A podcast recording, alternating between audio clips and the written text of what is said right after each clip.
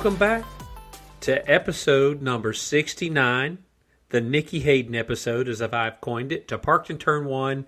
Here tonight, I'm Jason, aka Captain Novice, with my man, Bo. I like to call him the helicopter kid or the bad attitude kid. I don't know which one it applies tonight.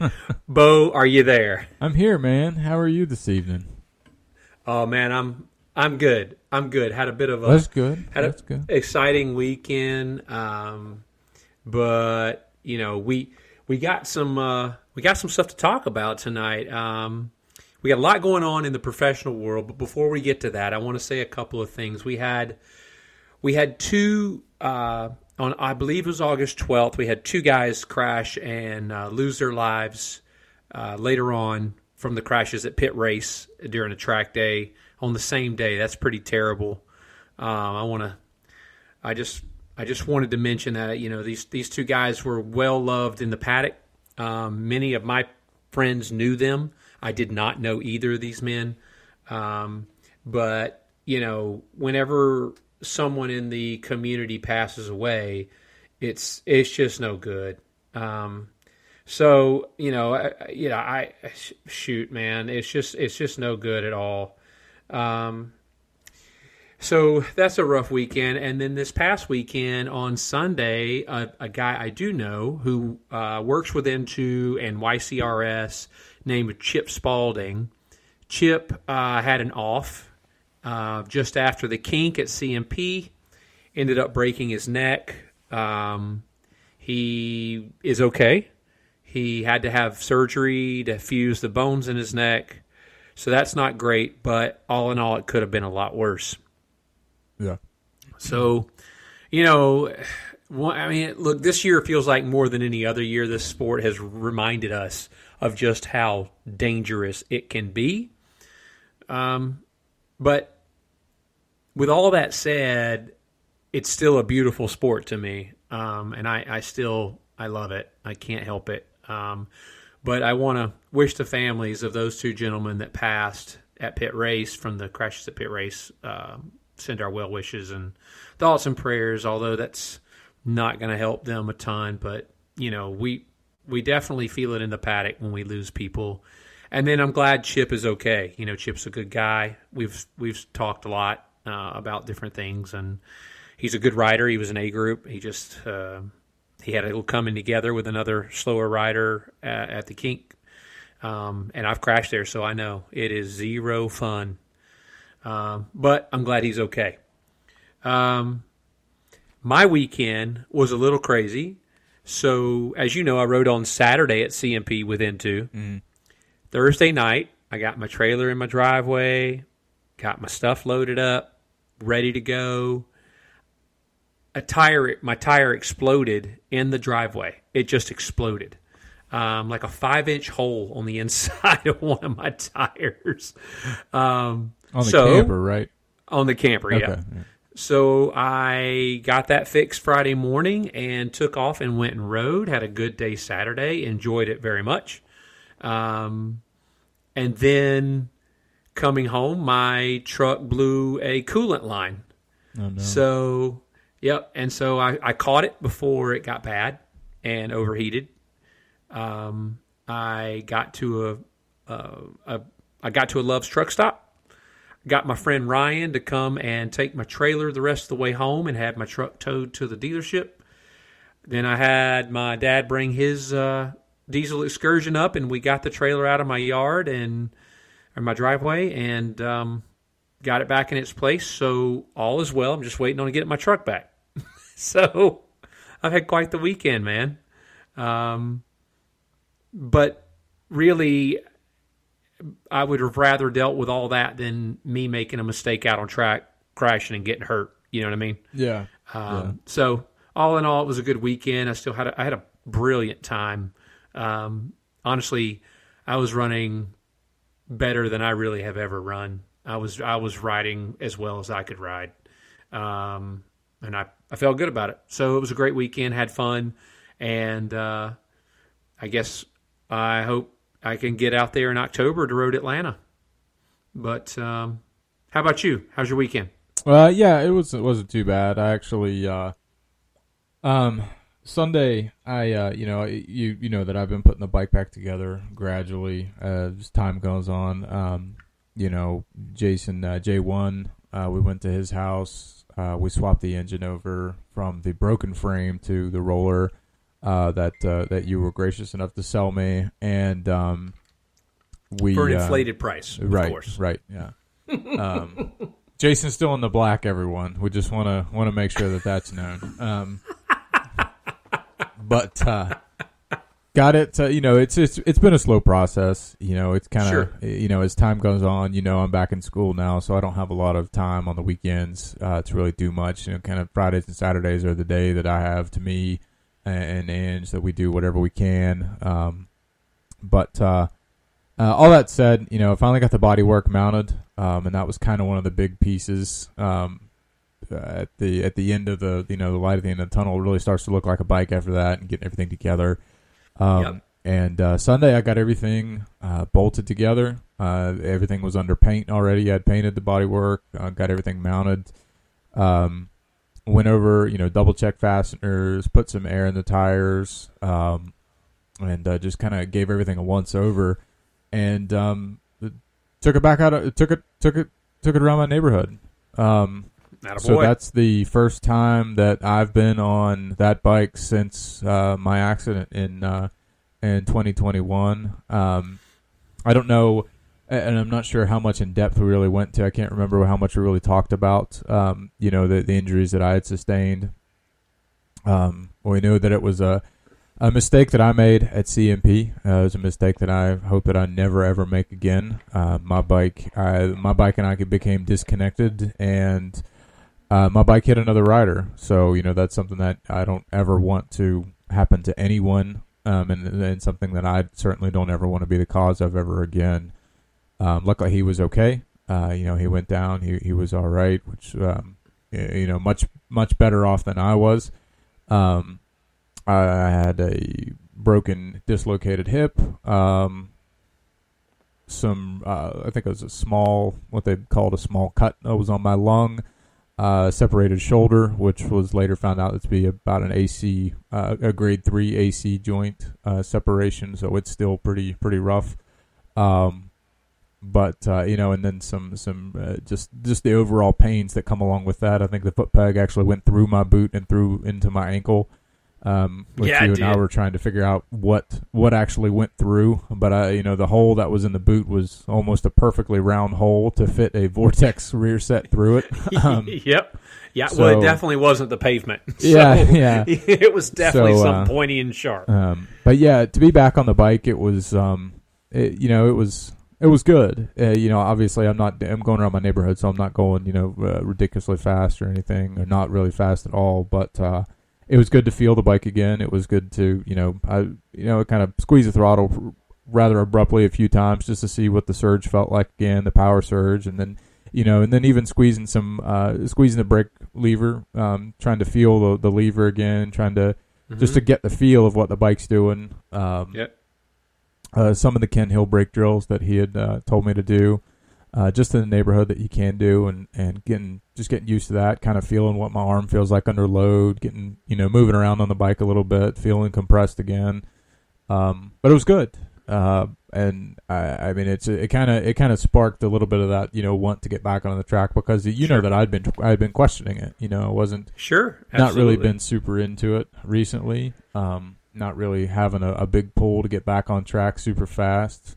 Um, but uh, you, you know, it's it's it's coming back gradually. Uh, I think that it, you know, it, there's going to be a big uh, there's going to be a big mental hurdle. I think for me to get over to get you know get back on track and to to get back up to speed uh, to where I was, which you know that wasn't really any kind of speed. You know, I was probably a mid mid pack or excuse me mid pack intermediate uh, rider somewhere around there. Um, so i I've got quite a long road to to kind of get back to that point, I believe, which I'm okay with. You know, because I want to do it uh, do it right, do it inside my own limits, and uh, you know maybe kick some bad habits that I might have already had at that point. But uh, we're actually going. Uh, you know, I'm I'm on uh, vacation right now, um, so I'm I'm here to grace you with my presence during my vacation. Thank Um, you so much. Yeah, and so uh, much. we, uh, my wife and I are actually going to get out and try to ride some trails tomorrow. So That's uh, amazing. We're That's gonna pretty be excited about that, and uh, it's the first time she's been on a bike since my accident as well. So uh, it'll be good for her to get back out on the bike too, and, and have Sure. some fun and kind of get away. Just a no pressure day on the trails and just enjoy Yeah. ourselves and and uh, and just get back into it. Uh, well, I'm glad to hear that. I mean, look, you had a tough, tough go there. That was a tough crash. Um, but I'm glad you you mentioned something about that. So, I've you know the I mentioned the Chip Spalding crash, and um, you know he came together with another rider. My friend Nick rode it uh, VIR on Monday. He kind of bumped into another rider, and we had a crash at into with at CMP where one rider took out another rider into turn one. So my thing is, and, and I've, I've talked at length. I think I, I may have even talked on this podcast about that. But I I've come to say something, and I said this to our friend Dan today in one of our text conversations, and he said he's going to use it. And that is, you know, when you're at track day, I totally get the frustration of a slower rider being kind of in your way, right? I I was I, I get that. I, as an intermediate rider, I think you know, and the people that know me know that I was one of the faster, if not the fastest, rider and intermediate. As long as Nick wasn't there. If Nick was there, then I wasn't as fast as Nick. But I was one of the faster riders, and I came up really fast on a lot of people. Just you know, the smaller displacement bikes, stuff like that. The closing speed was really high, and I really thought about that a lot. But I, I think one of the things that I always tell myself when I'm passing is um, is to be courteous and not worry so much about getting past them as much as getting past them in a safe manner. Because if you're if you're closing on someone very rapidly, you're five, six, ten seconds a lap faster than they are. You're closing on them very, very quickly. And I realize that you're not going to get a great lap time if you wait until the exit of the corner instead of the entry or you wait through a section that's really tight. I realize all that. But if you're closing on that rider in front of you really quickly, most likely you're the more skilled of the two riders. And therefore, when I think that way, it's my responsibility to make sure that I don't do anything that's going to mess with a less skilled rider. Now, a lot of organizations say a lot of things. You know, they don't want you to to pass on the inside or take someone's line. I think N2 says they want you diverging lines. They use mm-hmm. that phrase. Right. But I think it goes a little bit more than that. I think even if you can make the pass and they're straight up and down, it's not always a great idea. And I've run into this before before I was making it into A group and stuff and they were like you're just not really aggressive enough with your passing. You need to be more aggressive. Get around those guys cuz in A group you're doing this. But my thought process was always look, the A group guys, I'm going to go in there. I know how fast they are. They're going to be faster than me. This isn't going to apply in A group. I'm, I'm not going to have to wait around in A group. And I'm largely right. There are people that I'm faster than, but I'm not faster than everybody. And if you're the guy closing and you're closing super rapidly, then you're the guy with more skill and therefore greater responsibility. Now, we all make mistakes, and I'm sure this guy that ran into the other guy in turn one didn't mean to. And of course, he said he lost his brake lever, eh, his brake pressure, and maybe that's true. But honestly, I just I get really frustrated when they want me to be more aggressive passing. I I, I want to have fun, and I don't want to take any of the fun away from anyone else. Yeah. Because it's not acceptable for me to make a pass that I can make without any issue, stand someone up and run them off the track because they're not as skilled as I am. That's not acceptable to me. And I hope that people start to look at it that way because I, I know people that are just ruthless with their passing and they do it they're like well you know i paid for track day too that that that logic doesn't fly with me.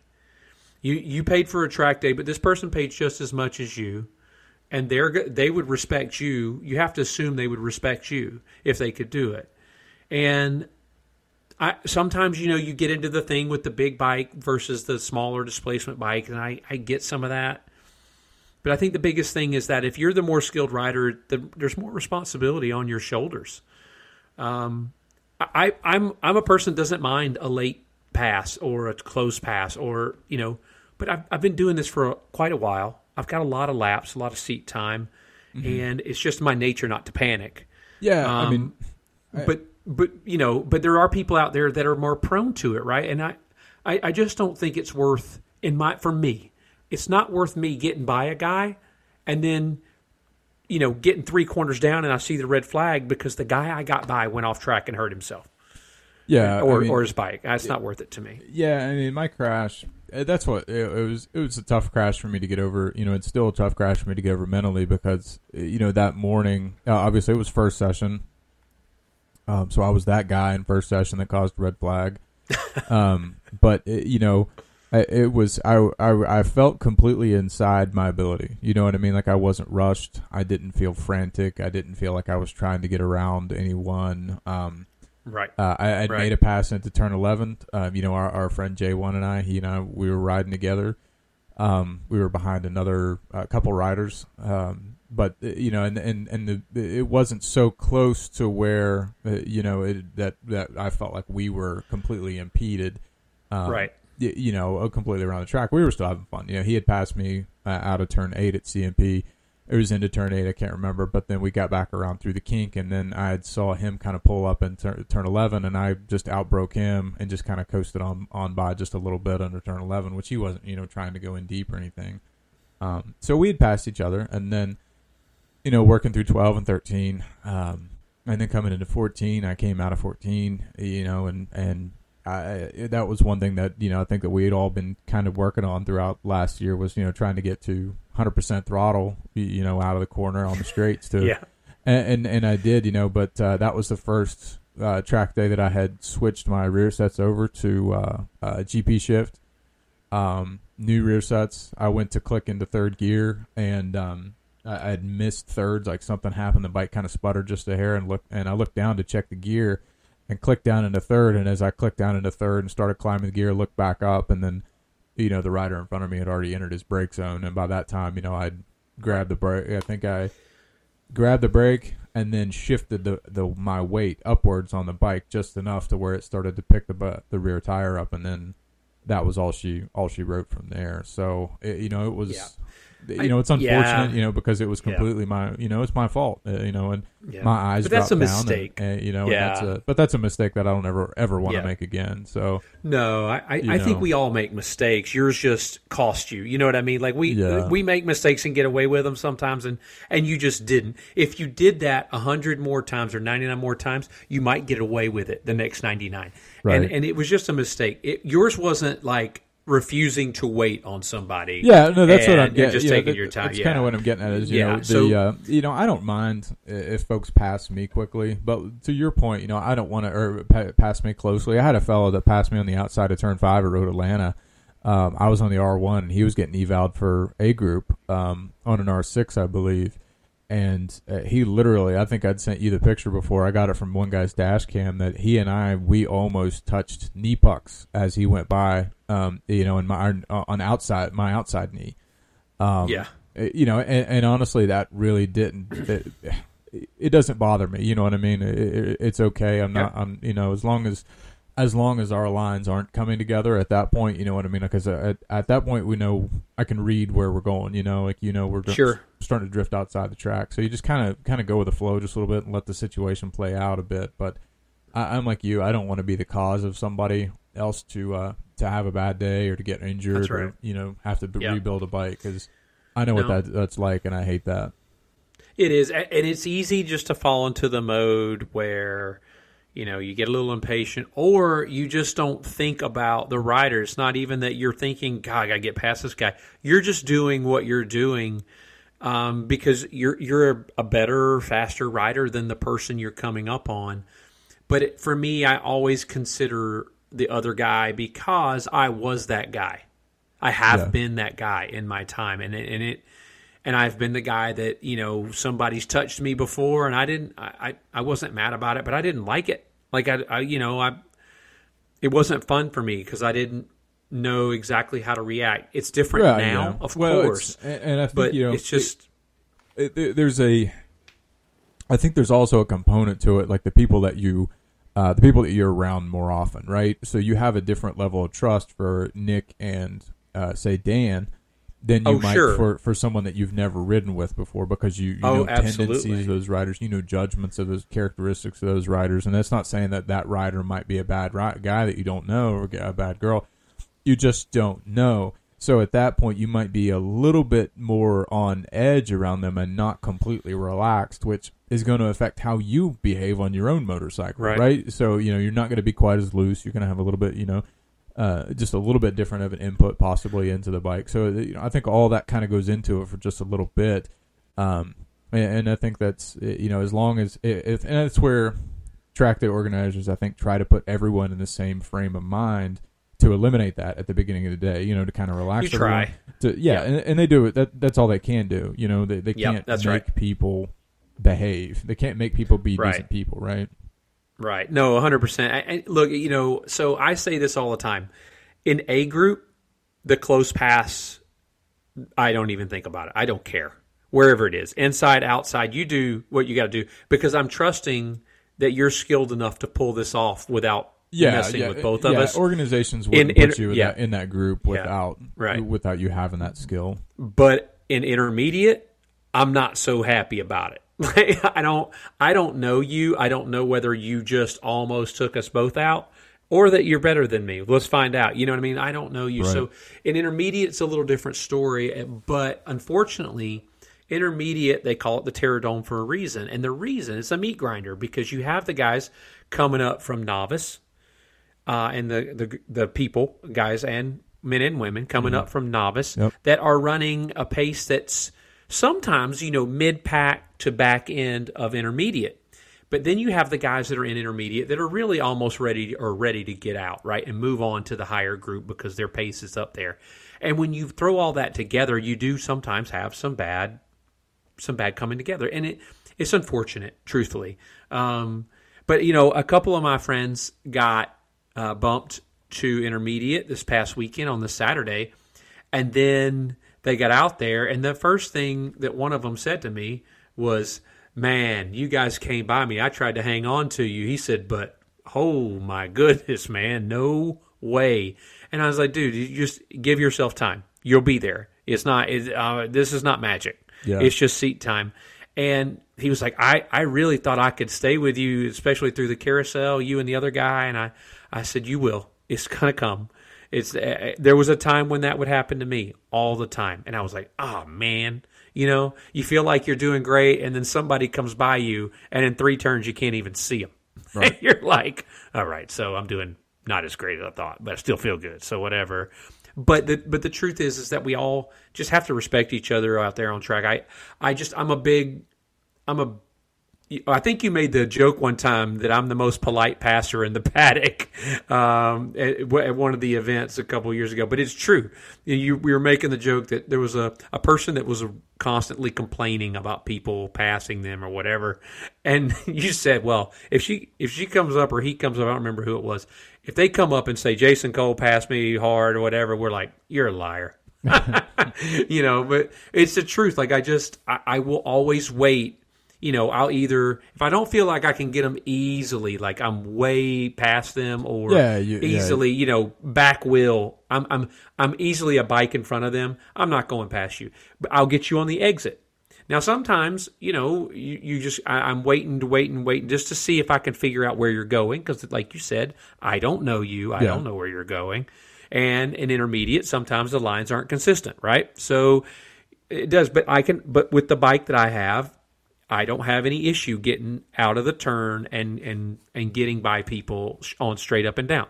So it just, it's just a matter of choice for me. And it's the way I approach it. I, I just feel I, I, I don't like it when I see two guys come together, and I don't like it when one of the people made a really poor decision as far as, you know, just trying to get by somebody rather than waiting for a safer moment because you were you're obviously faster, but you're so worried about a lap time that you can't maybe lose a half second there just to back off a hair and then get them on the exit instead of trying to grab them on the entrance. I mean, we saw it last year in the kink. Somebody tried to pass on the inside of the kink Right.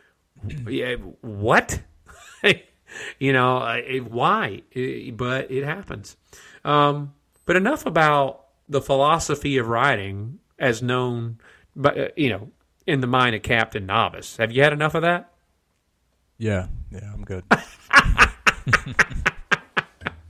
Had you had enough before we started? Be honest. yeah, uh, what time did you text me? Seven twenty-five. there was.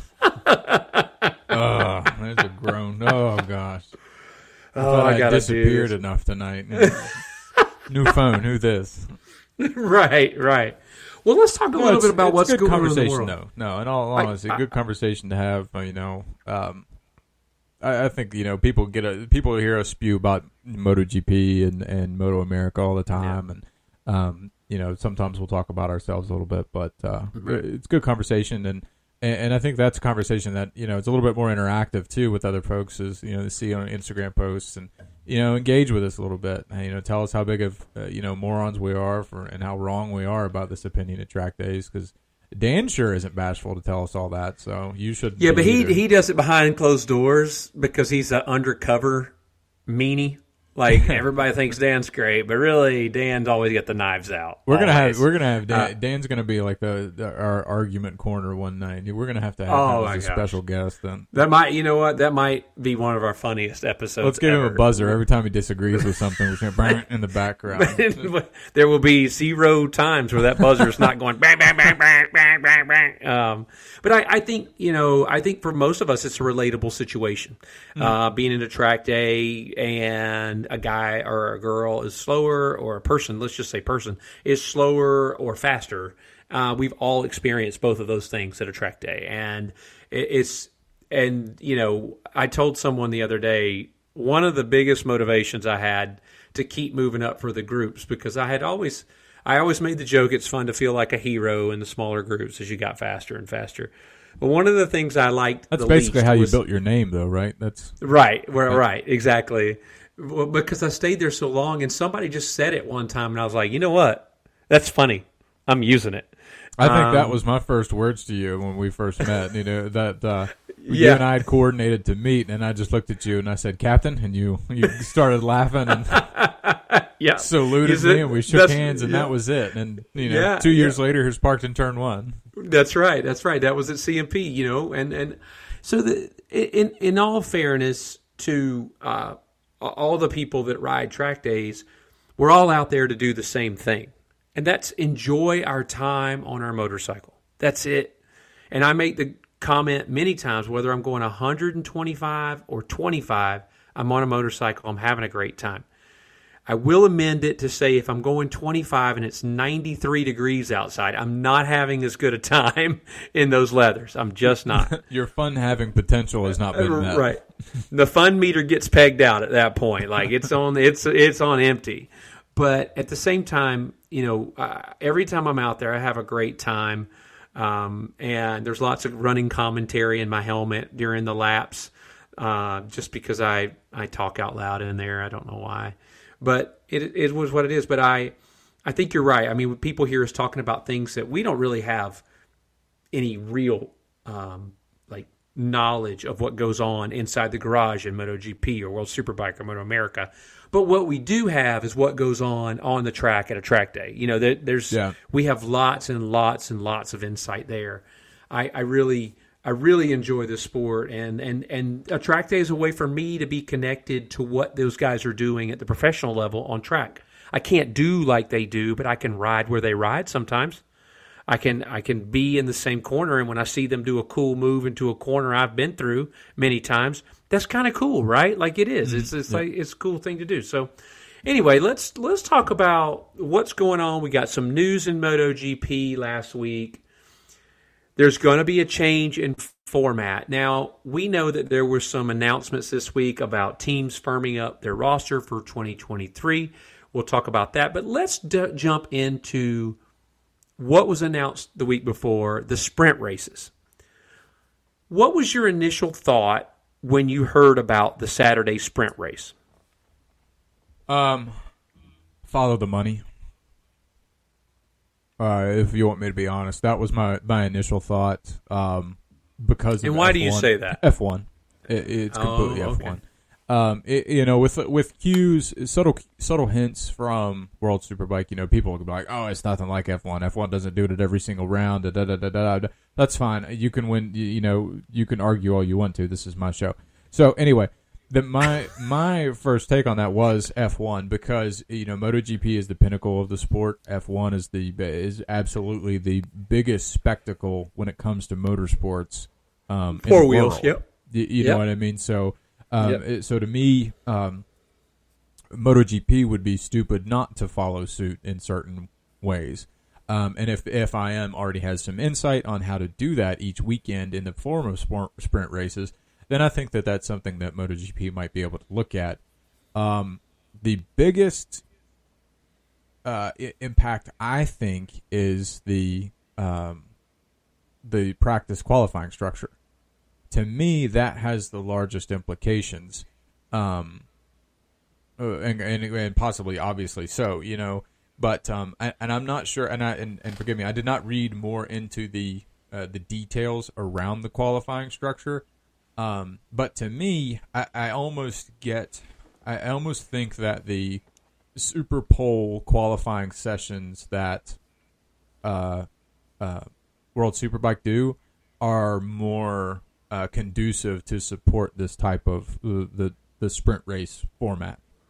Um, and and, the, and you know because Q1 and Q2, I, it, to me Q1 is almost it's almost pointless. Um, it's exciting to see two riders go through Q. You know, all of okay, yeah, that's just part of the building excitement and trying to create more people and more excitement on Saturday, um, in Q1 and Q2, and, and Q2 is very exciting. But if you have a half an hour qualifying session, what's to say that those last 15 minutes or last 10 minutes, five minutes of that qualifying session are not just as exciting on a Saturday? Well, that's an interesting thought. But I, I think the idea is more open track, right, for the Q1, Q2 thing. I think that's the deal. The, the thing that I find interesting about it, and you mentioned the But qualifying is it though? Structure. I mean, it, okay, it's more open track, but it, this, you're not really sorting out who is. You know, it, it doesn't really matter to me. It, it, it, I I think the people that you see by the time FP3 rolls around, you know who's going to be in Q1 and Q2, and, and most of the time those that's where they're going to qualify as well, and everyone's out on track at the same time. yeah. So to me, that's kind of that's that's a, a null argument. You know what I mean? It's just for oh, just for free open track because somebody doesn't want to get a tow from someone else, or you don't want to get a big pack of people like Moto Two or Moto Three. Well, The- it's and- funny that they're changing the structure of the qualifying and Saturday for MotoGP Mm-hmm. when the biggest problem for qualifying is Moto three. Like they're the problem. Yeah. like they. Yeah, that's- and, there's no argument I. I, right, and they're not going to change that. They're like, no, it's fine. Really? Is it fine? You've been complaining But, about uh, it. For, yeah, you've been threatening. You've been threatening budget or uh, excuse me, penalty but cost penalties stuff like that Right. for how long? Exactly. So whatever, if I am, but I, I'm with you. I I think it is. Um, I think they want to change things up. I, I do think they want more races because they think more people will come on Saturday if there's a sprint race. They want attendance. You know, for whatever reason, and a lot of people have a lot of opinions why, but the attendance is largely down this year a lot for MotoGP. Mm-hmm. And I think that you can directly, my personal thought is that you can directly attribute this to the loss of Valentino Rossi and the loss of Marc Marquez. You know, the two biggest stars. And, and it didn't matter that Marquez was at the front when he was a star and Rossi was at the back. His star power didn't even compare to Rossi. There was no one, and Lin Jarvis has said it before, there's no one like Valentino Rossi. And the reason is the following that he had. And I see a lot of people online like, oh, the Rossi fans hate Marquez, blah, blah, blah. Of course they do, but big deal. Yeah. The thing is, don't hate Valentino Rossi because he built an unbelievable merchandise empire and built this following that's amazing. I, I mean, I dare you to try and count how many Rossi branded pieces of clothing you see at the track still. Yeah. You know, it's amazing. But I think with the biggest two stars gone, it's it's hurt it. The other thing that I think hurts it is the gentlemanly nature with which these riders go about their business. They are tremendously talented, all of them. I mean Quartararo, I mean Pecco Bagnaia, mm-hmm. I mean Aleix Espargaro, I mean uh, I don't want to say Maverick Vinales, but I'll say Maverick Vinales. I mean um, who else? Joan Mir, Alex Rins. But you know what we don't have? We don't have real drama and rivalry. We have it, they're all competitive, they do go hard on the track, but not as hard. I remember I said this about Marquez. They don't do what Marquez does. And for most of the time, I'm happy with that. But I think drama sells tickets and creates interest.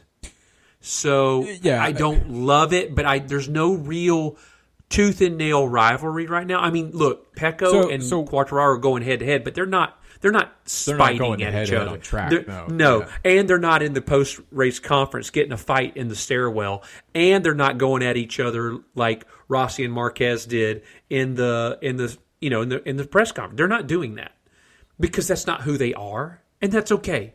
I don't need it off track but I feel like it bleeds into on track where they're they race and they want to win. They all do, but they're also a little bit too captain novice minded about the passing. Well, I think that I think that you know some of that is the fault of the FIM. Uh, you know, the FIM kind of litigated itself into uh, you know penalties, and it litigated out a lot of the, the, the those passionate overtakes and, and on track rivalries. I believe.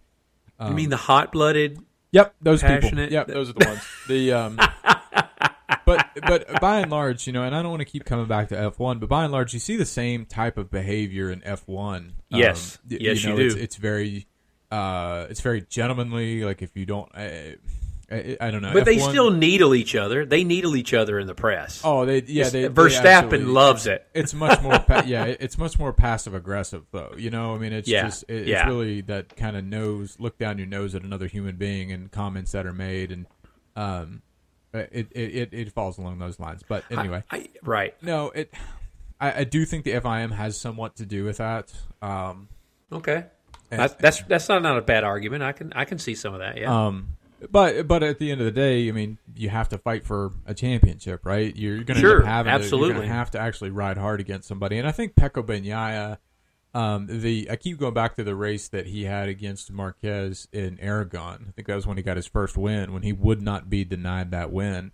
Um, right, and and it was nothing was overly aggressive, but it was what two three laps of sheer aggression from both riders um, and it, and it was so professional. It, it, was you know it was not gentlemanly passes. I mean they were uh, aggressive, one hundred percent. You know, but but it takes. But have you seen it since? No, no, you haven't. No, yeah, not not yeah. yet. But we also have no, we're not seeing that out of anyone though. You know, I mean, there's right. not well, been that close of a of right. a battle at this point, really. I don't think. Um, with the, I think the exception being of possibly um, where Jorge Martin might have been in, involved with a few scuffles with folks, or, or you know, or, or even Enea Bastianini. Um, but I, I it's it's just when we see a win, it seems like we're seeing more dominant wins, no matter who wins that weekend. You, you know, there, there's just it, nobody yeah, wants I, to push anymore. Everyone's just well, they're they're going to be content to take their points if they're not going to, you know, if they're not four four or five seconds ahead at the at the end of lap fifteen. Yeah, I, I think I, I think you're absolutely right. I but I do think if we get this championship gets closed up points wise, I think we might get a little bit at the end of the year. Some I hope nice so. Yeah. Yeah, yeah, we all hope so. for that, yeah. right? And but the, but if if the the gap isn't close, like if they get down to the end of the year and Fabio still has a twenty point lead, eh, you know they're going to do what they do. Um, but that that's that's neither here nor there. My thing is, you know, I think the points that they're giving, which is a half distance, they're giving half points. So I am interested to see if that makes an impact on the the chase to the world championship. Right? Like I'm I'm interested to see that. So I want to I want to reserve judgment on whether I like it or not until I see a season of it. When I when I initially saw they were going to do the sprint race, my first thought was, "Huh, I wonder if another series success with this format has influenced it. And you made the comment of F1 and World Superbike, but I thought more about World Superbike because they're going to do it in every stop. Yeah. So we'll see what this means because I, I don't think they're going to count the sprint races as race wins in MotoGP. Or they'll have a separate category as sprint race wins, right? Yeah. So, whereas World Superbike does not discriminate in the Superpole race or the other race, they just Right, say right. wins, right? So that'll be interesting. Um, I, I, and I, but I want to give it a chance before I yell at the FIM again. So let's talk about the news that we got uh, in MotoGP. We know that RNF Aprilia is now confirmed Oliveira and Fernandez, which we kind of knew that what two months ago, um, but that's been so that leaves an interesting spot open with the Gas Gas team. Do you think there's a chance Remy Gardner slides in there? So I think Remy Gardner needs. I, think Remy Gardner.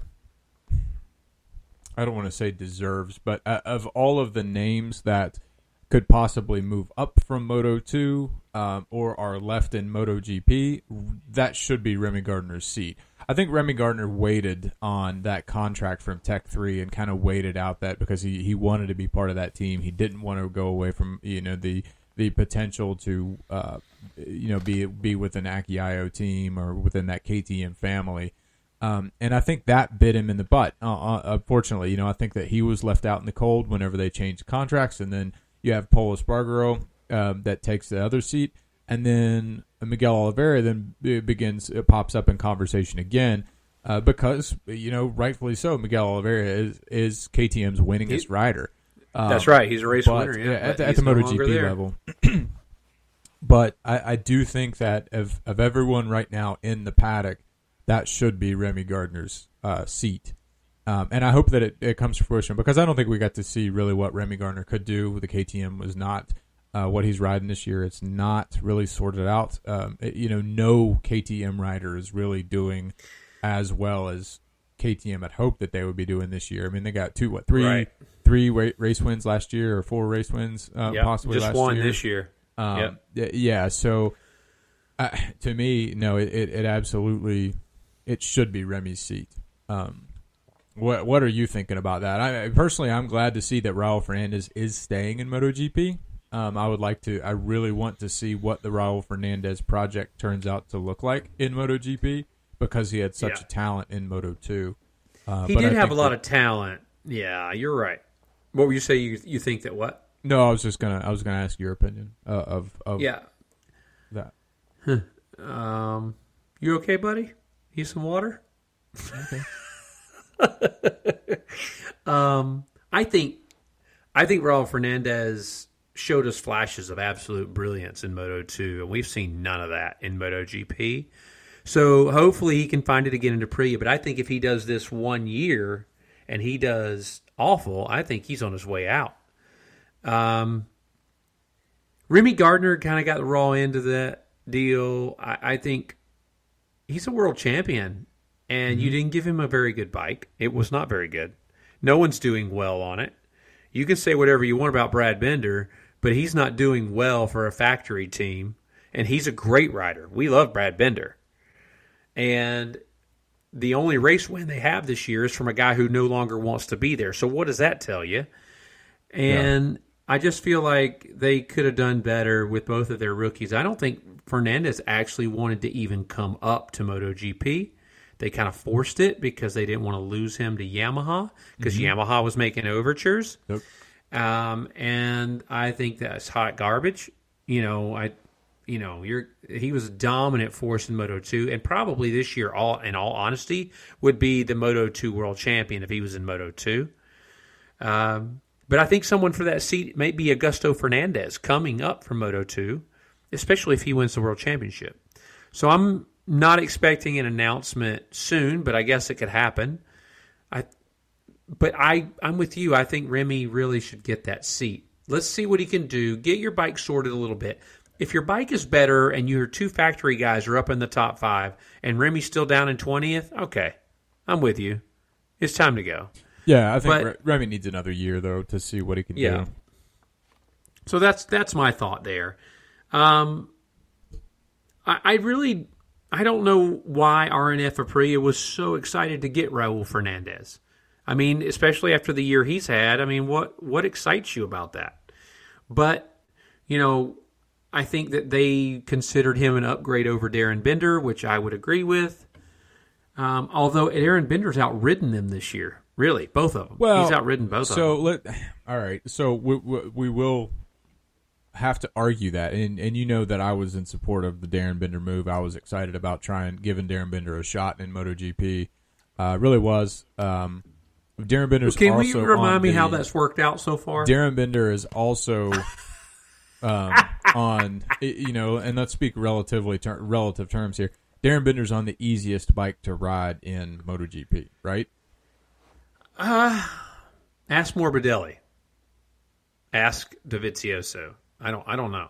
I don't think you can throw Dovizioso into that conversation. Dovizioso was a year removed um, with the the, the I, year. I don't think he was willing to risk the breaking. Yeah, but the yeah, the braking zones like uh, Fabio and Darryn are. Though you're right. but um, but even I mean we've seen it. You've seen it throughout uh, other riders that have come into Yamaha team and done well, and then can't go ride the, the bike anywhere else. You know, Yeah, Jorge true. Lorenzo was very very much the same. Uh, took him a year to That's figure true. out the Ducati. Then then once he figured the Ducati out, he was a winner on it. Um, and then uh, you know went to Honda, couldn't ride the bike for anything.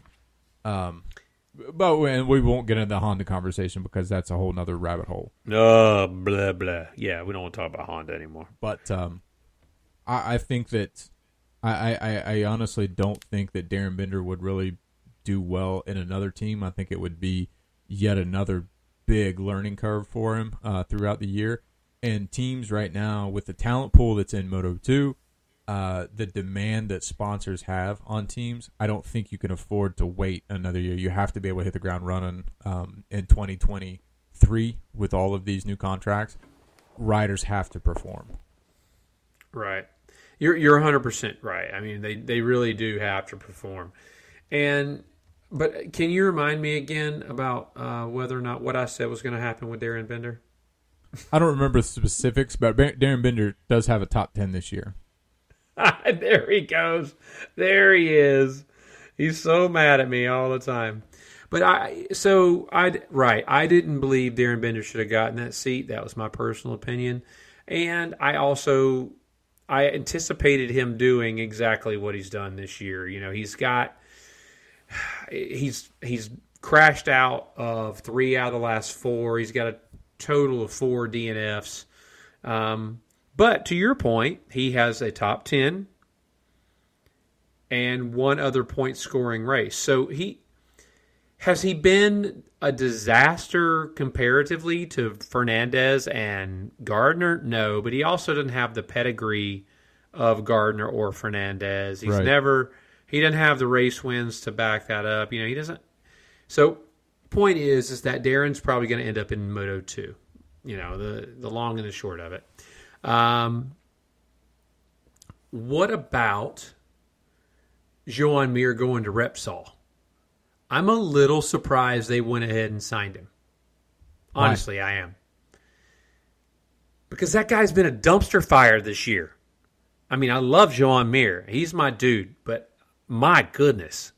I I have I told you in the last podcast, I would not I would have bet my house he wouldn't have had a year like this. And I would have lost that house. I mean, dang it. I, it. It is.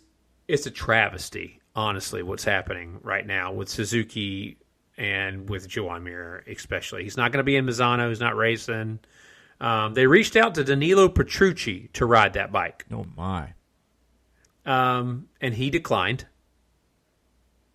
Which I'm a little surprised. At. I wouldn't have cared if I was Danilo. I'm like, let me ride this Suzuki. I've never been on a Suzuki. Let me ride this thing. But I, I think there probably would have been some issues with Ducati. I they wouldn't have liked Yeah. that very much. Um, So he just he just didn't do it. yeah, I but mean, back to Mir. yeah, with Mir, What are I your mean, thoughts on Mir? You know, I'm not going to say Mir's season didn't start off terrible. Um, you know, he had one DNF prior to the Spanish round, which I think the Spanish round was when they announced they would be pulling out. Correct? Right, Uh, and there was- since then, Yeah, it's been terrible since then. Uh, you know, uh, five DNFs and uh, one 13 or one 13 point scoring finish, and then eight points. So um, definitely not what Joan Mir would have thought. Not, I, I, agree with you. Not what I would have thought he would have done this year. I was expecting Mir and Rins both to be championship contenders after you know the first um, first few races with them. Uh, Alex Rins seemed like he kind of took a step more towards consistency. But even after that Spanish round, Alex Rins has four DNFs.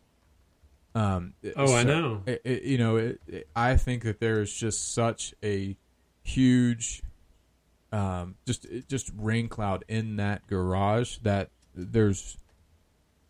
I'm curious what the effort's like. You know, each weekend. I mean, they can say we're working our, our hardest, we're doing what we can, but are they in sync? Are those teams in sync, or are those teams continuing to to look at the next chapter to see okay well uh, this isn't going to be here next year so i need to find a job i need to do something i need to figure out what's going to happen um, you know kind of what's I, am curious to know what the temperature's like inside that garage really yeah on both I, sides I, of it yeah absolutely well i think you know i'm very interested to see because as i look at the rider lineups um, both Mir and Marquez in their contracts in 24. Right. Um, Morbidelli is 23, but Fabio is also going to be on the market at the end of 24. Um, Aprilia, Maverick, and Aleix end of 24. Jack and Brad Binder at Red Bull end of 24. I mean, uh, Francesco Bagnaia and Enea Bastianini at the end of 24. So uh, this after 2023 in the 2024 year, that's going to be astounding. Um, RNF, both of them will ride until 2024, ride through 2024, and then uh, we'll see what happens with Pol Espargaro. He's at the end of 2024. Well, my point is here in 2024, big shakeup. There's gonna be huge shakeup. And honestly, I think you know, I think uh, uh, so. The rider to me on the bubble is Franco Morbidelli for next year. Uh, Franco oh, Morbidelli has to have a stellar year, uh, and I mean top. He's top and he's capable. Yeah, absolutely. I mean, he was second in the championship in 2020. You know, and, and, what had five wins, something like that. It was amazing. Yeah. it, it was a great yeah. year on a satellite bike for him. Um, yeah. and really kind of came out of nowhere. He was just that dark horse, and uh, it, the season's just been a dumpster fire for him. Unfortunately, there's you know he is uh, the I think I'd read a, uh, an article about you know his riding style. He's not an aggressive rider when it comes to attacking a corner, which is what Fabio Quartararo does and has to do. So Franco Morbidelli has been trying to adapt his riding style to to be more aggressive. Um, and that's the one comment that was made was that you know Fabio Quartararo just lets go of the brake lever and just carries so much more corner speed, but Franco Morbidelli doesn't do that. Um, right. Know, he kind of trails in further and, and almost points the bike, I think. And obviously with a Yamaha, it's it's it, it can't work that way, you know, because Dovizioso's doing the same thing and Darryn Binder's doing the same thing, and it's just not it's not working. Yeah, no, they they do ride very differently, the two of them, and that is showing up. And it's showing that the bike isn't able to be ridden with any sort of consistency or real pace for Morbidelli right now. But we also have uh, we've, we've talked about Gas Gas's opening. We don't know who's going to get that. I mean, if you had to put your money on somebody, would it be Remy or Augusto Fernandez? I'd take Remy personally. Yeah, but what do you think they're going to do?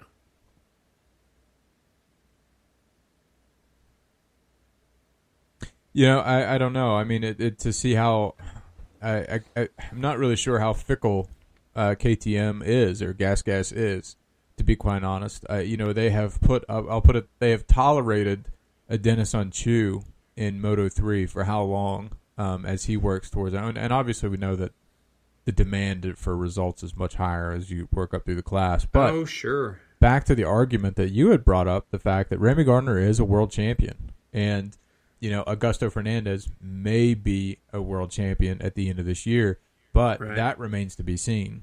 It- you know, they, they can't. They, uh, to me, if you're going to make that comparison and you're going to bring up the world championship, you can't just say you can't bring Augusto in. Well, he could could potentially be a world champion. With this, you have the same unknown going into the season that you did with Remy Gardner, and it could be just the same outcome as Remy Gardner Could did. be.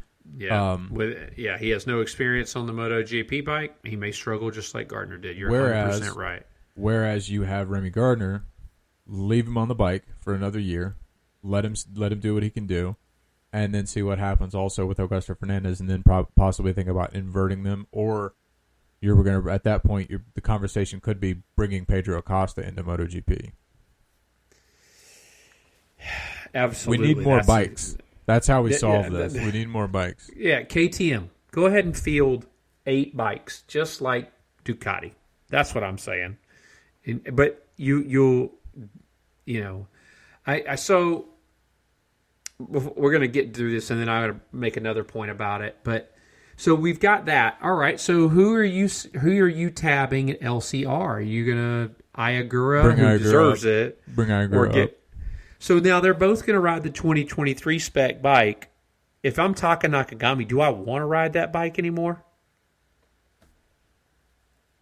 if you're talking Nakagami, I don't think that you've deserved to. You don't get an opinion anymore. Boom. Take that, Taka Nakagami. You heard it here. Helicopter Kid said he's got a ride for you. You know, and all, all that said, Taka Nakagami only has three DNFs this year. Um, you know, and two no scores. So Yeah. I, I guess it's not terrible, but Taka Nakagami Nakagami is also not the top Honda in the championship, and he has raced in every No. single race. Yeah, so you're you make a good point.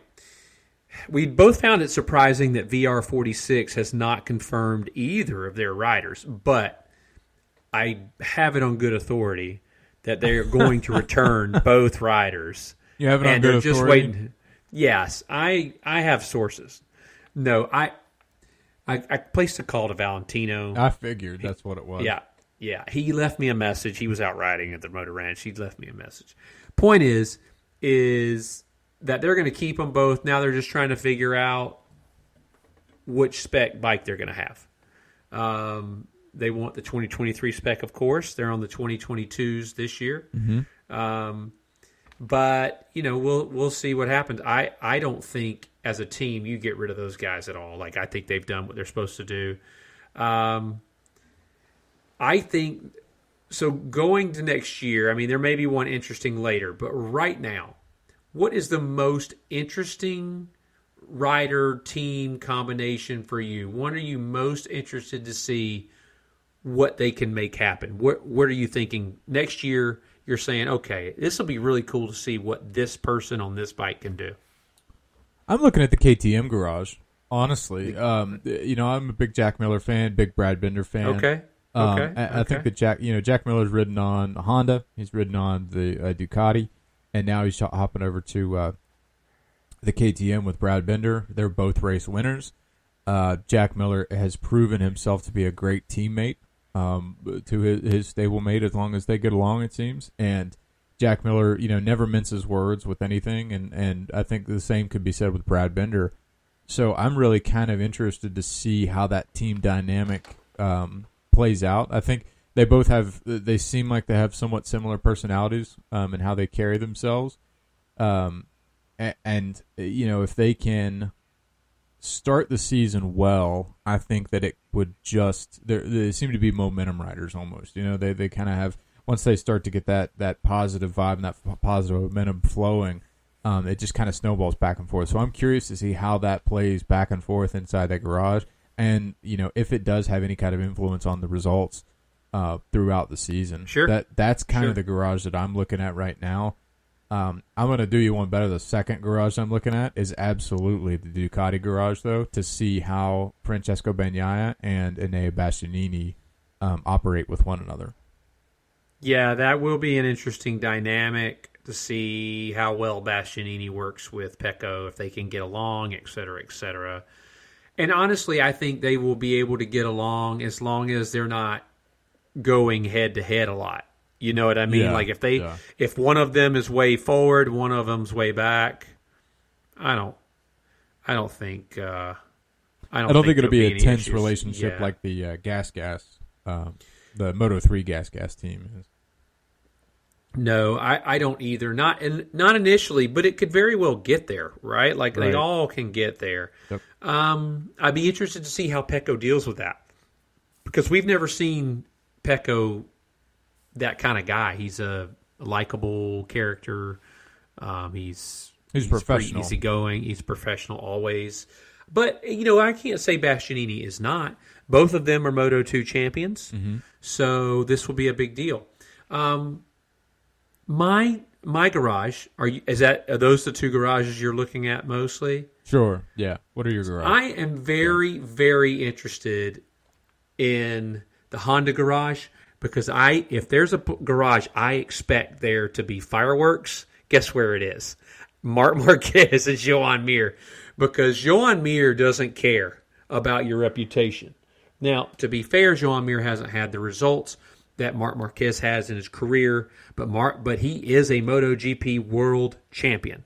So, he will not care about Marquez's reputation and it will be very interesting to see how he works with Marquez. If those two guys work together and have a great relationship, Oh, it could be look a out powerhouse. the rest Yeah. of the pat absolutely because these two guys are supremely talented. And if that bike gets better and if these two guys can work together and you see them have some sort of relationship like Pecco and Jack, I don't think it'll be that. I don't think Marquez can do that. But if they can do something in that vein, oh man, what a team that could be. Um, the other garage I'm really interested to look at, believe it or not, is the RNF Aprilia team. I want to see what Raul Fernandez can do. I want. I know. I know Oliveira what he can do. We know that. But specifically Raul Fernandez.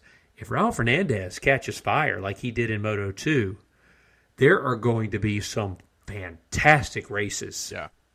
on Sunday and Saturday next year, and I can't wait for that. I think that team, Um, that that entire team, will be something to watch too, uh, because they, you know they're used to Yamahas, you know, as the uh, That's uh, the right. Petronas Yamaha team for for several years. Um, so I'm curious to see how Razlan Razali kind of runs that team and transitions over to Aprilia. Well, yes, but the the nice thing for the riders is that they are both V4 riders, Right, right, right. Which is not the inline like the Suzuki or the Yamaha, which is a very different style. So it'll be very interesting to see if that helps them adapt because we know the Aprilia is a good bike. Yeah, There's no that's what I was going to say. And uh, you know, it Yeah. could be very interesting to see what uh, Miguel Oliveira can do on a That's right. you know a good all around bike, which we know the Aprilia is probably probably the best all around bike right now in the in the grid.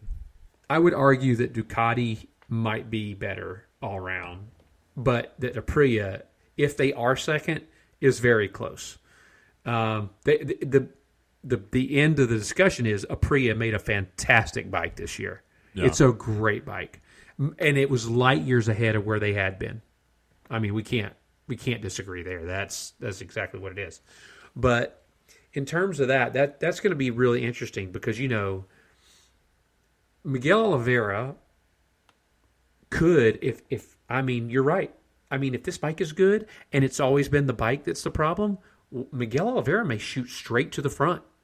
You know what I mean? And and be Yeah. really disruptive. Now, how does the factory team handle that? Is a great question because we got two dudes in there that I wouldn't describe, well, at least especially one, as mentally strong.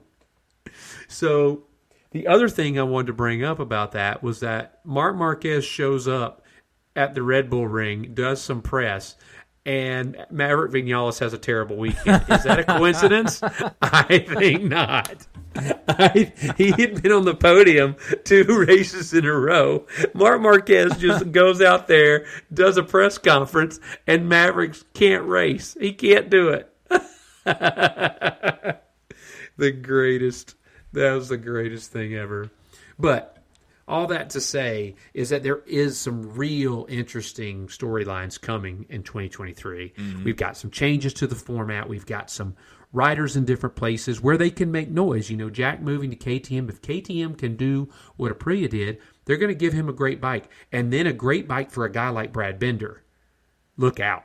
Put Brad Binder against Oliveira, against Miller, against Pecco, against Fabio. I, I it could be a tremendous season.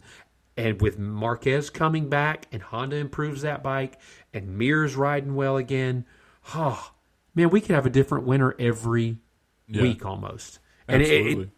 but inevitably, what will happen is one of those bikes will be a straight up pig, and it won't be good at that level. Now, again, for you and me, be the best bike we'd ever ridden in our lives. We'd be super fast in our in our world, but for these guys, they can't do it. But uh, I, I I'm excited for that, and I was thinking about that because I was getting ready to talk with you tonight. I, like that's you know about seven o'clock. I was like, ooh, I want to talk about this. I want to talk about that. I want to talk about this because you know, in my household, nobody's talking to me about any of this stuff. They're like, who? Pecco? What kind of name is Pecco? I'm glad. I'm like- I'm glad I could be the highlight of your week. Well, you are the highlight. I mean, you always are. You're just such a I'm so you're such a delight. I'm a ray of Yeah, you're- right? You you are a ray of sunshine in a cloudy, cloudy world. Well,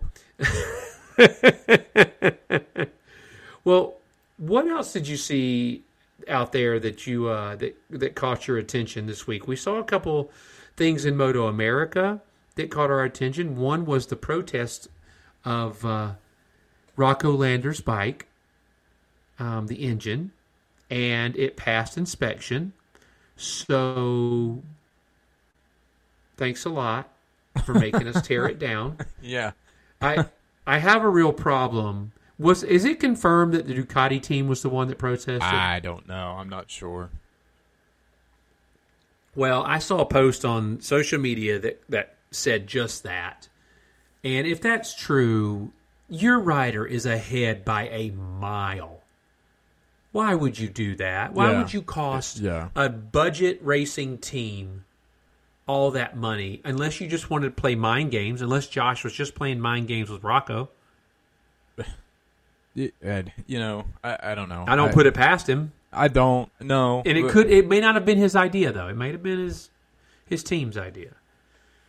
But would you put that past the number two? No, not at all. Yeah, nor would I. Not at Not all. at all. I, no, I, you could. So you were with me. I was like, oh, I totally could see that happen. no, yeah, I could. I, I believe that that's it's an absolutely plausible, um, you know, a plausible scenario that could have played out. And, and honestly, who else is going to protest Rocco Landers um, in, in that particular race? If, if Rocco Landers gets, and here's the logic that I'm looking at: if Rocco Landers gets protest in that race, then why was Josh Herrin not protested in every single of the first what how many races when he just ran away with uh, with the you know the to start the Oh, season? right.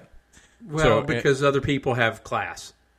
Right, and, and and I wonder if you know maybe he was, but and the argument I guess there is going to be well, Josh Josh Herrin didn't get protested because he's on a V two nine hundred cc. Well, Rocket got protested because he's in an inline four six hundred cc, and he's the only you know the OR six that's been able to do that. And he, there's no way he should have been able to do it because the bike was too fast. Kid figured out how to ride it over the season, deal with it. Yeah, it's not. You know, I, I don't know. Look, we're we're, we're, We're reacting. We don't really. Yeah, yeah. we don't really know the whole story. But what I do know, for a fact, is that if it's confirmed that it was Ducati, I I, I lose respect for that team. You got spanked in one race. You have a three thousand point lead in the championship, and you're like, "Oh, take these guys that are his mom's running his pit board, his dad's running his team." You know that. Oh, I just can't deal with it. If we were at the highest level where it was Red Bull eh, and F1 against McLaren, sure, protest it. That's fine. Money isn't an issue. But for guys like Rocco Landers, money is an issue. Yeah. So you know what? I here's what I say. If I'm if I was Stony Landers, if I was Landers Racing, I would stand out there on the grid and give two middle fingers to that stupid team if that's what they did it. You know what I mean? I would because we weren't You're mad you think we're cheated, but if I was Rocco now, I would be more motivated than ever to spank that team that protested me. Yeah. To just go hand it to them. Right. And then, you know what? And, and I'm going to talk about it. I'm going to talk about it, and we're going to spank them again. And, you know, you can go and you're twice as old as me. So you so you basically got inside the head of a of a 17 year old. Way to go, 32 year old. Way to go. Again, Don't they call that he- mental bullying? Or? Yeah, yes, for sure. I think we could. You could definitely, if he was, if he was had done it on social media, we could get him blocked. Meta would block him. but but you know, it, it. The thing is, is like I just, I just had a problem with it. But if Ducati was indeed the, it, and I don't know that Josh Herrin was even the driving factor. He may not have thought anything about it. Maybe it was his crew chief. Right. Maybe his crew chief was watching it and listening He's, to but it. he's the Like- fa- he's the face of the team. So he he is the face of the team, so it's definitely his fault. You know, nobody blames uh, you know those folks. So you know, nobody blames John Hopkins for when Cam crashes except for us.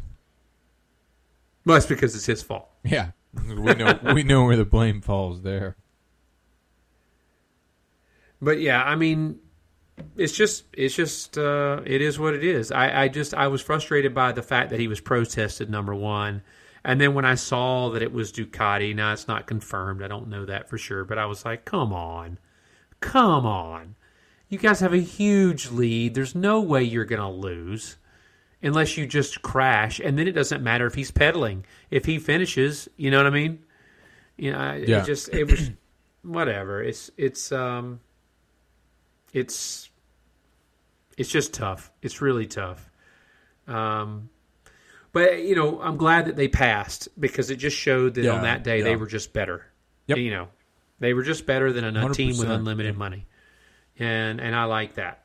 Um, in other news, I saw that some of the uh, just a, something I saw was that a couple of the Twins Cup riders are testing the Aprilia RSV four and hoping to get that homologated for the you know the Superbike or the Stock 1000 Championship next year, which would be great. Yeah. That would be cool.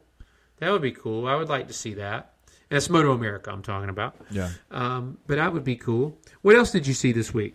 Uh, not much. I have been uh, isolated within school, so Well, you sent me. What else did you send me on? Um, you sent me something. What was the article you sent me this week? I meant to talk about it. Um, there was a bunch of them. Um, oh, you talked about we jumping back to MotoGP. KTM has taken the reins, also hiring F1 engineers. oh, that's right. Yeah. Yeah, that's what I want. I I, I was like, I want to talk about that. So it feels like now I remember. I don't know if you weren't watching this time, but I remember when Kenny Roberts' Proton team brought a bunch of F1 guys in and got what he claimed to be awful advice from the F1 teams. so it will be very interesting to me if this pans out for both Yamaha and for KTM. I, I don't think more mechanical or engine operational knowledge is a bad thing, regardless of the influences before, because it's still an internal combustion engine. Yeah. Yes, yes, the V4 works differently than the motor they use in the F1 car, but it still burns petrol and it still has a piston. And those guys knew how to make those cars more powerful. I'm pretty sure he's got some ideas on how to make any engine more powerful and more higher performance. What do you I think? um, I, I think aerodynamics. It, it all You think it's more for the aerodynamics? It all comes to aerodynamics for me. I think. Um, yeah, you even know, for the KTM? Why not? I mean, everyone, each bike has their their kind of their different shapes and their different, uh, you know, their different styles and what they've been able to do. Um, but I think with the way that the bike behaves, creating a symmetrical motorcycle, um, in in in creating a bike that the air flows well around and can be handled properly, you know, and it can transition, change directions, can stop, go, brake, and do all and turn. Uh, it- it- doing those things the best. You know, there is an aerodynamic component to it. It's a huge aerodynamic component. I think that as you begin to start to to push um, to push performance levels, you know, out of the engines, out of the brakes, out of the tires, um, and now you're going to start looking at those aerodynamic um, exploitations. Ducati does it. Um, I think that Aprilia, I think Aprilia really, really did well in that new um, in that new lower belly pan section um, with the you know the kind of with that ledge that's built out that has the, the that's built into the body its own aerodynamics. It's not a wing that sticks out. You know, it's not a wing that can get detached. If that panel comes off, that's how that arrow that arrow comes off. You know, and and to me, um, that's that's that's really genius. Uh, you know, from them as to well, if something happens, if they, if we get contact into turn one, how can this bike still go throughout the race without being damaged if we hit the turn if we get contact in turn one well that's the way we make a we make an aerodynamic panel that cannot come off and we have to ex, you know exploit airflow around the the bike in that manner um, and figure out still how the mechanics of a motorcycle you know can can be used while while manipulating airflow around the bike um, yeah and, and that's why I think you know uh, uh, Aprilia and I'm trying to remember um, Aprilia almost if you if you compare the front wing of an Aprilia to um, a, an actual F1 car, uh, you know the, the, F1 front wings are almost like dynamic. Um, they have multiple levels of you know the carbon fiber splitters, and as air goes over that, and as as the car goes faster and faster, that that that those those wings kind of squash down as that downforce continues to get created. And I'm I'm curious to know if the front wing on an Aprilia acts the same way. Is if that uh, when that when that bike you know gets up to speed as it gets faster and faster. I would love to see what that wing is actually doing. If that wing's starting to squash down just a little bit, and those panels are starting to get closer, and then under braking, if it's starting to you know move air in between those two panels again and expand and actually flex as as air goes over it. Um, you know, and just to know how rigid of a panel it actually is. So I, I think there's a lot to do with aerodynamics there. Because, and and the reason I say that is every other bike on the grid has a very fixed panel uh, wing. There, there's no additional kind of slats in between the main, uh, you know, the main uh, airfoils or anything like that. So um, if Aprilia has been able to make a dynamic package, you know, with that front wing, then then I think it'd be it could be huge for him. Honda did something similar this year with the Honda Cati Aprilia that they made. Um, it had wow. a very similar front wing to the Aprilia, I think, quite a bit, uh, but still had that front nose of a Ducati. But then they went away from that um, that air uh, that aero package, um, and they've come out with a more uh, with a, with honestly with a front fairing that looks more similar to a Yamaha and even similar to the old um, the older RC two one three V um, when when Aero was initially started to the initially started to appear on bikes. If you remember that, um, it looks right. a little similar to that, I just a bit bar, a little bit larger and, and more extended. Um, but as far as bringing F one engineers into the sport, F1 engineer, I think another another key component to imagine or to think about is that F1 engineers they are operating at extremes. Um, you know the the extreme downforce numbers with those cars, uh, extreme G forces within those cars, uh, and cornering forces. So being able to bring that expertise to a motorcycle and but understand it and adapt it to how a motorcycle handles because you can't load a tire the same way, uh, you know, in a motorcycle as you can in a car. Um, Right. The forces are they're, the same forces, but they're acting differently upon the motorcycle. Um, so it, it, it's it'll be interesting to see. Um, I, I am. Ex- Well, I hope it excites me, helps. you know, yeah, yeah, it- I it- just hope it helps. it'll right? change. Like- It, it'll absolutely change, and it'll evolve the sport yet again. Um, Yeah. you know, we- I mean, bikes now have to. We're we're seeing the four cylinder, the, the inline four, uh, uh, finally die. Probably, Uh, you know, I, I would be. I'm very curious to know just how much longer Yamaha sticks with it. You know, it's kind of the Alamo right now for Yamaha, and um, I'm very curious if it even continues into 2024. Well, I, I think one aspect of this that you're mentioning the inline four and kind of Yamaha being the last holdout because, of course, Suzuki is leaving, is Suzuki did manage to find some great power from an inline four. So maybe not.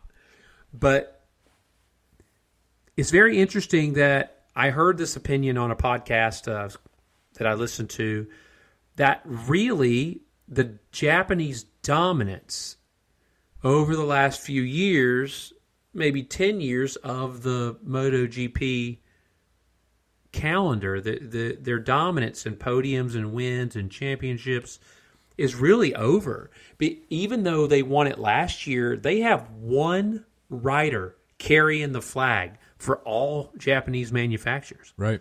And that's yep. only Fabio. And if you look everywhere else and the things that like Ducati has done, obviously they've done a ton. But if you look at KTM now, I, you know, and what Aprilia's done with KTM now taking it up, I, I think you know they have to come out with a great package next year, or they are in trouble. And the same for Honda. I mean, it's been a wretched year for Honda, but they there's there's a chance they can turn it around. I mean, they have one of the greatest riders to ever throw a leg over a bike on their team, and maybe he can get back to some form. Mm-hmm. His recovery seems to be going well. Um, but yeah, really, you know, I, I, hated that we jumped from Moto America back to GP, but I, would forgotten about that. But I did find it just like you. I found it very interesting. I was thinking more for the motor development, but you're thinking more for the aerodynamics, which makes perfect sense because you know F1 think, spends millions of dollars on aerodynamics. Well, I think if motor de- if you if you're looking at a motor development and engine development standpoint, um, you, you know the uh, F1 vehicles are, are hybrids, you know, and we haven't gone to that yeah. stage yet with motorcycle racing. I'm not saying That's it's true. not going to happen, but I, I've, and if if the yeah. world goes, you know, if everything goes in this direction and the sports be, continue to mold together, you know, because in 2026, F1 will not, they will still have an internal combustion engine, but it will be no, it will be zero fossil fuels allowed, um, and will need will has to have to be uh, powered by 100%, I think, renewable fuel. I'd have to look at it again. So I don't know if that means a synthetic fuel somehow, but it does say zero fossil, zero percent fossil fuel. Uh, and the the the hybrid system, the the MGUK engine component is that that power is being raised and the internal combustion engine uh, power is being lowered, but they're still going to maintain about a thousand horsepower. So, um, you know, it's interesting to see when you kind of look long term. Um, and, and like you're saying, if it is for engine development, then to me that would mean possibly entertaining a hybrid system within motorcycles or looking at what in sure and a, a, a, longer ranged more higher power higher efficiency electric motorcycle might look like which i think absolutely. we're years away from yeah yeah and the truth is, is that ktm riders don't complain about their power you know they don't complain about the speed of the bike the absolutely right not a lot. They complain about the usability of it, mm-hmm. right? Like that's you know, so maybe the arrow is exactly what they need, and maybe you're right on target there. But really, that's uh, that's what I've got for this evening. How about you? Yeah, I think that's it. We uh, we kind of rambled on about some stuff and touched on many different areas, and uh, no, I think it was a good one. I, I yeah, I you know we got to ramble every once in a while. I mean, we have, you know, we're guys living normal lives. We have lots of stuff that we want to say. We don't. Well, I do that I don't get to say around here because I don't. It falls on deaf ears. But the truth is, is uh, I think we're right. I, I, I like these kind of weeks where we can just talk about the news, you know, and the sometimes because there was a lot of stuff happening, you know, from the sprint races to the rider signings, which we'll see that, and I'm sure that the the other stuff will come very shortly. I'm really waiting anxiously for the calendar to come out for 2023. Yeah. Yep. Um, when they told me they weren't starting in Qatar, that's exactly right. Um, but you know, I I was really uh, kind of bothered that uh, they weren't starting Qatar, But as I think about it, I care less and less. As long as they still race in Qatar, I don't care. um, yeah, but I think that'll be good for me. You ready to sign off? Yeah, man, uh, I'm ready. All right, I'm uh, got to load up the trailer tomorrow and hit the trails. Cool. Well, listen, guys, if you're out there riding this weekend, like Bo and Ange, listen, keep that shiny side up, that rubber side down. We definitely want you to stay safe out there. If you're not following us on social media, follow us at Parked in Turn One on Facebook and Instagram. Well, I'm Jason, aka Captain Novice. I've had a great time, and I'm saying Good night with my man Bo. Have a good one, guys.